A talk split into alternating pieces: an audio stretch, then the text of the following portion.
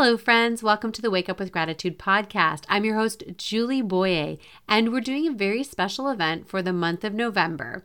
Every day, I'm sharing with you a different way to practice gratitude, as November is traditionally known as the month of gratitude. As we spend these last 10 days together, I encourage you to look back on what you've learned about gratitude this month and ask yourself which of these gratitude practices do I want to incorporate into my life going forward? I do have a favor to ask. If you've been following along over the past few weeks and have gained something from these episodes, would you take a quick moment and give the show a rating? You can give the podcast a five star rating through the Apple Podcast app on your iPhone. Or if you're using Spotify, all you have to do is click right on the front screen of the podcast and give it a rating there as well. Thanks so much for taking time to rate the podcast. Now let's start today's gratitude episode. Today's a fun one. We're going to talk about manifesting using gratitude. I had the opportunity to interview Michael Losier, the author of the book Law of Attraction. And what I loved about the podcast is there is a great connection between the law of attraction and gratitude. When we express gratitude for the things that are not yet in our lives, we help to activate the law of attraction. The law of attraction is working whether we want it to or not. So, why not use gratitude to help the law of attraction work in our favor? What that really means is whatever we're focusing on is what we tend to attract into our lives.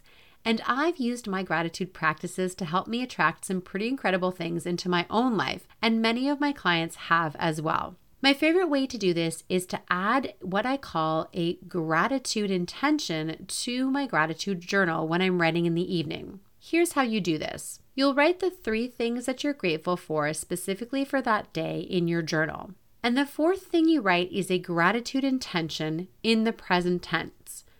So basically, what you're saying is you're giving thanks for something that has yet to manifest on the physical plane, but you're acting as though it has already happened. One of the ways that we did this as a family was when we decided to move across the country from Ontario to British Columbia, Canada. We had set our intention at the beginning of the year and written an intention statement, being very specific about where we wanted to live and how we wanted to live over here in BC. I would write in my journal at night my three things specifically that I was grateful for and add my gratitude intention. I am so happy and grateful that my family and I are living in Langley, British Columbia. There's a lot more to this story, and I'll link to the blog post in the show notes if you'd like to have all the details. But let's just say that I had committed to moving our family by the end of December, and on December 7th, we moved across the country and moved into our home less than a week later. And five days later, our family dog was delivered to our doorstep.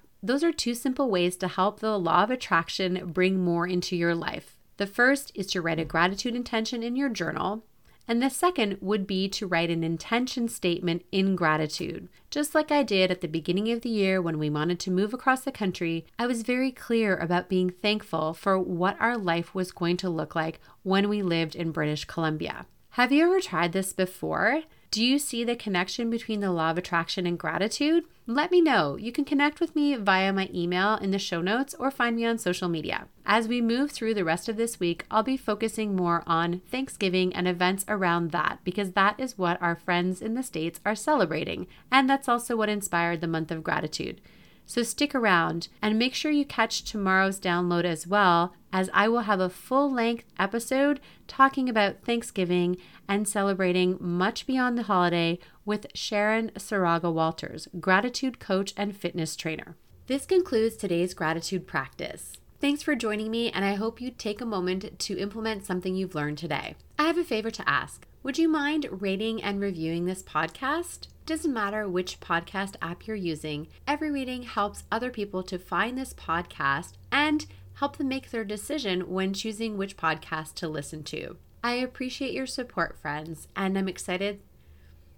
I appreciate your support, friends, and thanks so much for taking the time to listen and rating the podcast. I'll be back tomorrow with another way to practice gratitude.